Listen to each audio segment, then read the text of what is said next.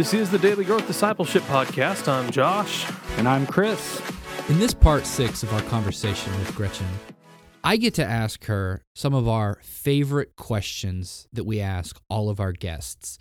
We find some of the most practical advice comes from these two questions.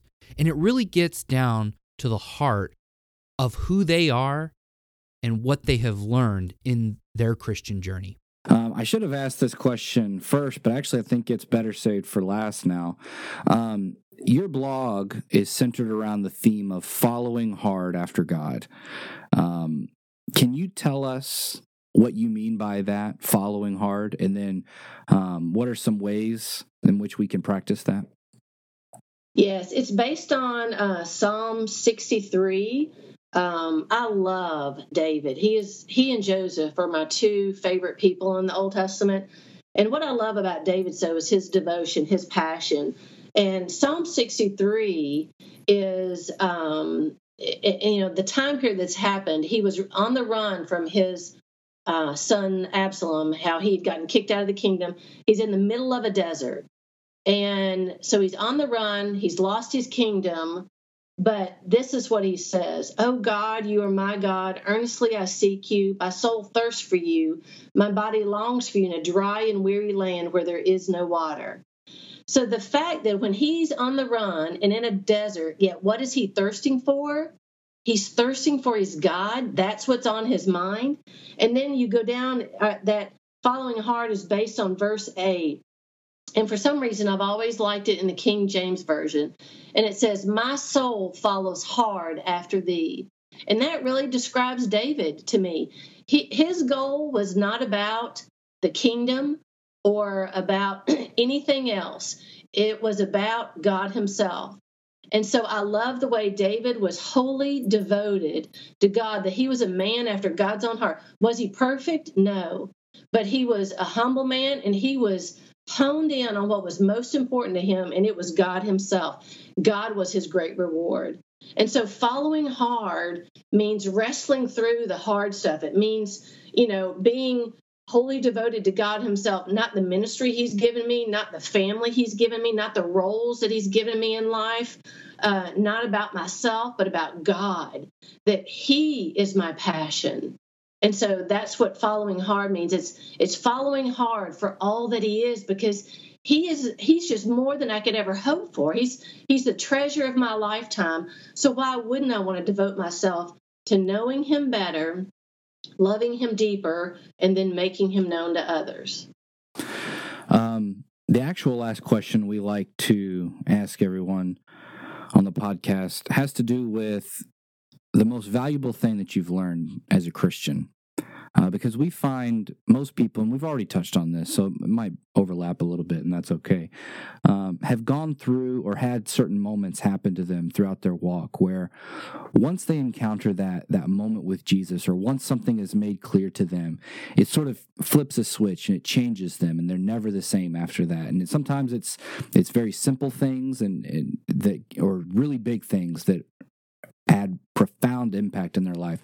So, if, if you had to narrow it down to what's the most valuable thing that you've learned um, as a Christian, what would that be? That God can be your passion. Mm. You know, I, He was not my passion. And in my 20s, I heard Beth Moore say that she heard it from someone else that you can ask God to become your passion. And, um, you know, I guess the first part of that is knowing that He could be your passion. And then I began to pray, God, give me a passion for you and your word, because I read His word out of duty, but I didn't really enjoy it. So in my mid to late 20s, I began to pray, God, give me a passion for you and your word. And I prayed it over and over and over. And I can remember just one day thinking to myself because the kids got occupied with something. I thought, I'm going to run back to my chair and have some time with him. And then I thought to myself, well, wait a minute, I've already, I had my quiet time. And then the next thought was, I want to have it again. and then the next thought was, oh my word, he has answered my prayer because I wanted to go read the Bible with him and just spend time with him. And so, God becoming the passion of my life, He is the goal. That's the greatest thing I ever learned. It changed my life. Mm. I love that. That's great. Um, I, I do think we all would take that lesson well to heart to sort of put off, put everything aside and make sure that He is our number one passion and our number one priority because it is so easily out of sight, out of mind. And since we don't see God all the time, um, we often forget about him. But I think I think this conversation has touched on something really important, and that is we need to look for him. Sometimes we don't see him just because we don't look for him, right? And that's what it's that's what it means to be grateful. And sometimes what happens is when we go through dark nights of the soul, and so. And that's another verse that reminds me of David. I think it's Psalm 16 8. It says, I have set the Lord always before me because he is at my right hand, I will not be shaken. Mm-hmm. And I think David examples that so well. He kept putting the Lord in front of him. And basically, what that means is he sought the Lord, mm-hmm. he inquired of him. And that just makes a huge difference in our lives. Yeah. And if we seek him, we will he find will him. That's right. Um, well, Gretchen, where can people go to find out more about you and, and follow what you're doing? They can go to gretchenfleming.com. That's G R E T C H E N F L E M I N G.com. And um, if they are in need of a retreat or conference speaker, I would love to come be their speaker.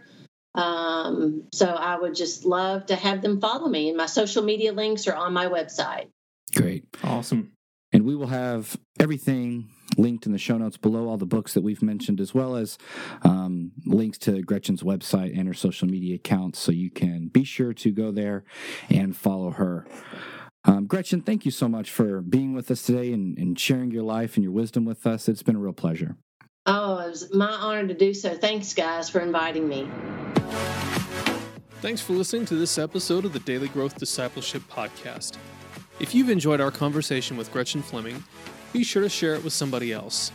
Be sure to subscribe on Apple Podcasts, Google Podcasts, or Spotify so you can stay up to date with all that's happening at Daily Growth Discipleship as you continue your journey to grow daily.